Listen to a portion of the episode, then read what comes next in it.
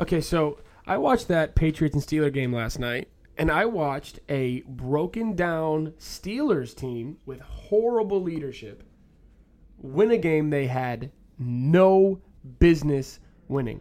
Brady sat there at like the 11-yard line with four opportunities at the end zone and couldn't complete one pass. And then it reminded me of the final drive of last week's Miami game where Gronkowski can't even run in a straight line without falling over himself. I don't care what anybody says. If you're in the NFL, and you should be in the Hall of Fame one day, if you're not a kicker, you should know how to tackle somebody. Don't be telling me that Gronk was in a bad position. He's 6 foot 11 and a half. He would have been fine making a tackle. But this is what I thought. When you watch Brady start throwing off his back foot because he's genuinely afraid to get hit. When you watch Gronk not even try to get off the ground for a jump ball, but put his hands up there hoping the stickum will grab onto the ball, you see why Belichick is the actual reason the Patriots have been so successful. Belichick walked into Kraft's office this time last year, 2 years ago, saying, I want to trade Brady. And I want to trade Gronk. Why? Because he was going to get 2 to 3 first-round picks for Brady and maybe a first-round pick and more for Gronk. Somebody would have traded for Hall of Famers somehow beating Father Time. But now, Father Time is won. And where's the next generation of Patriots who are going to strike fear in the Jets, Bills, and Dolphins?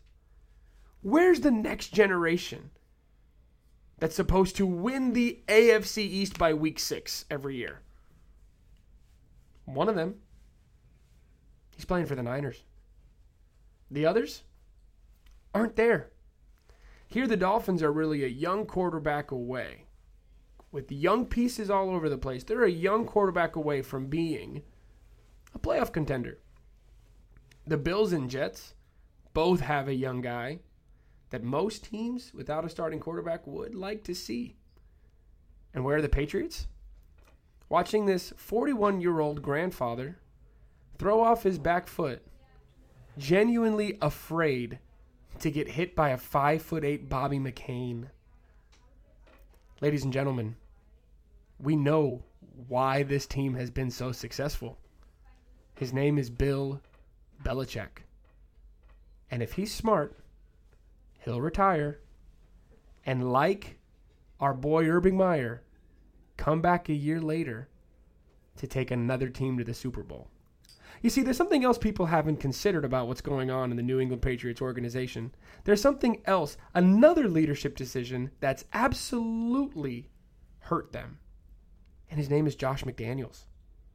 You see, what happens to a leadership structure when a young guy who's been in the shadow of a Hall of Famer gets an opportunity to run an organization as a head coach, but then the owner comes in and says, I promise you the head coaching job one day? What happens when that team starts losing and that young guy starts to think he can coach people better than that Hall of Famer can? What happens when that Hall of Famer, who's not even the oldest coach in the NFL, starts to think, do I got to be looking over my shoulder because the organization may think this young guy is somehow better suited to run this team, when there were already conversations about whether or not he was the reason for their success?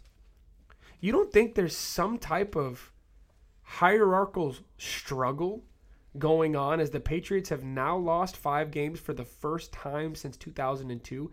They have 5 losses in the last 2 seasons prior to this season. And we're not even done, and they've lost 5, and they look like they're going nowhere. Guys, I think the happiest person on the planet right now is Andy Reid. He may have rolled himself to a championship, trading up for a young Brett Favre and Patty Mahomes.